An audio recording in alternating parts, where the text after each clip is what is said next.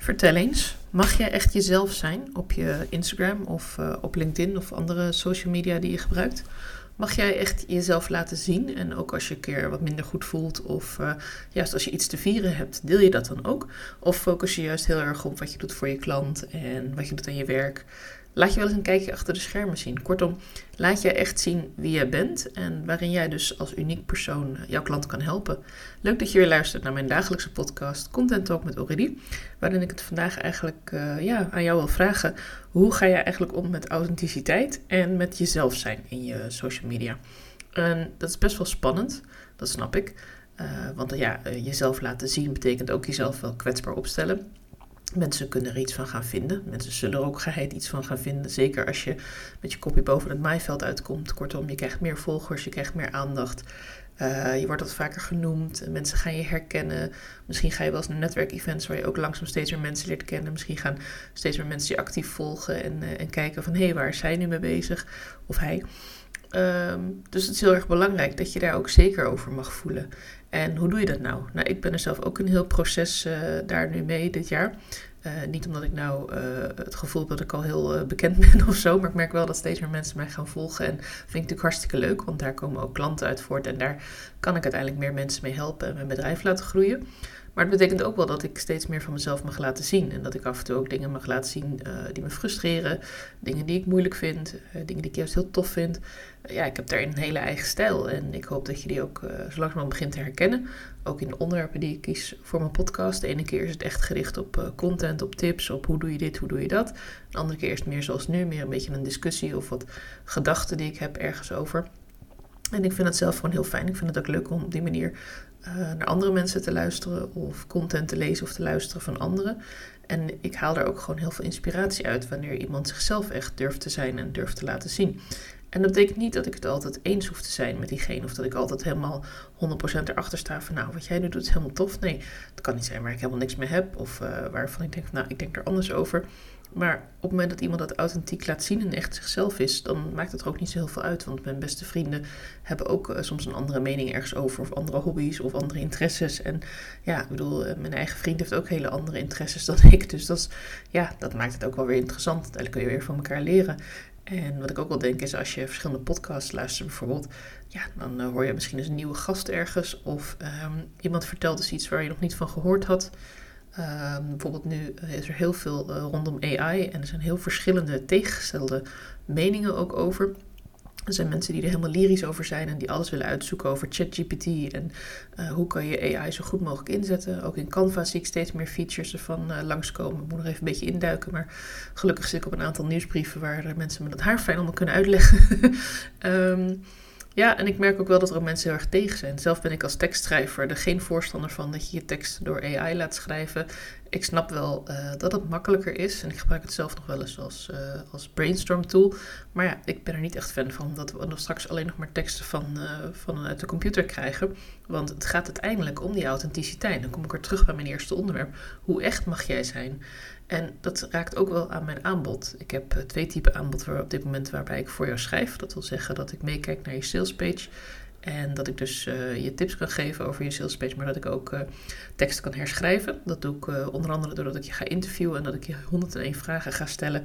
Dat interview neem ik op, dat deel ik verder niet met iemand, maar dat neem ik voor mezelf op, zodat ik echt heel gericht jouw woorden daaruit kan halen. Zodat je in je eigen woorden ook op je website komt. En vaak als je eenmaal begint te praten ergens over waar je gepassioneerd over bent en ik ga je gewoon steeds doorvragen, doorvragen, dan zul je ook merken dat je ook veel meer gaat vertellen erover. En dat je ook, hoe ik het zie, als ik begin aan mijn eigen sales page, dan zit ik heel erg hoog. Hè? Dan zit ik heel erg te kijken van, ja, wat wil ik nou eigenlijk dat mijn klant hieruit gaat halen? Nou, uh, dat ze een betere sales page hebben en dat ze minder tijd eraan kwijt zijn. Uh, maar wat is nou echt belangrijk? En eigenlijk zou ik mezelf dan ook die vragen moeten stellen en gewoon door blijven schrijven. En dat is dan geen lopende tekst op dat moment, dat komt daarna. Maar juist uit al die vragen antwoorden, uit, uit, uit, een beetje vage teksten ook, niet alles loopt ook lekker, niet alles klopt bij elkaar.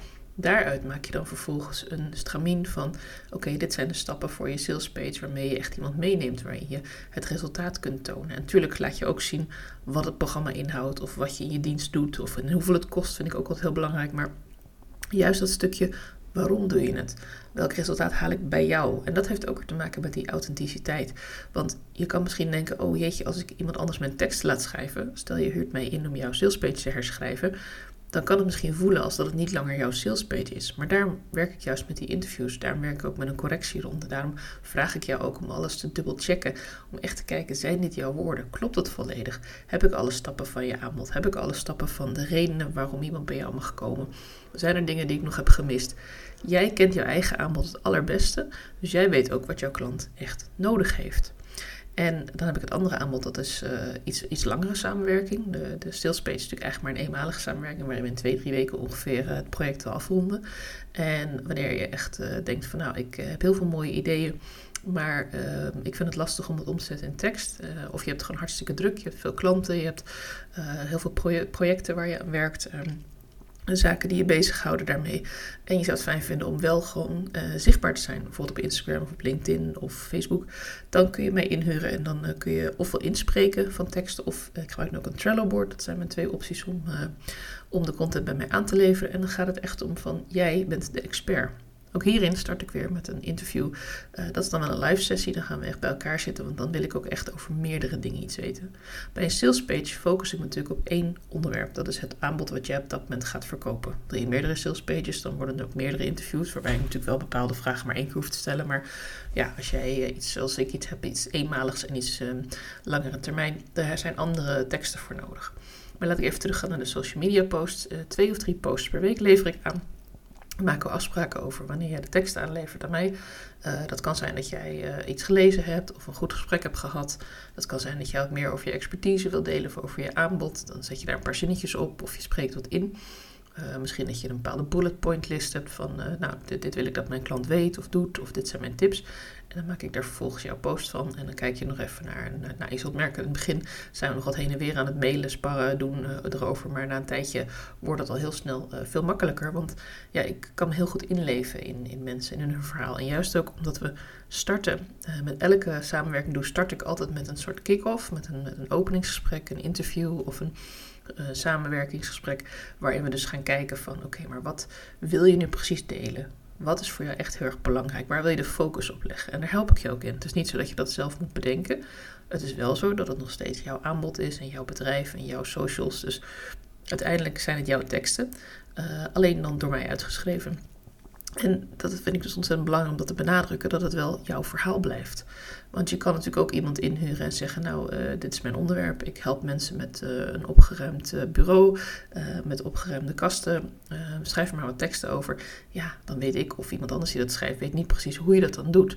Gooi je dingen weg, ruim je dingen op, verkoop je misschien een opruimtool of bakken die je verkoopt of zo. Of heb je een middag dat je samen met iemand de boel op gaat ruimen, dat je iemand leert met kleurtjes te werken. Ik noem maar even wat opties die ik zo even uit mijn hoofd trek.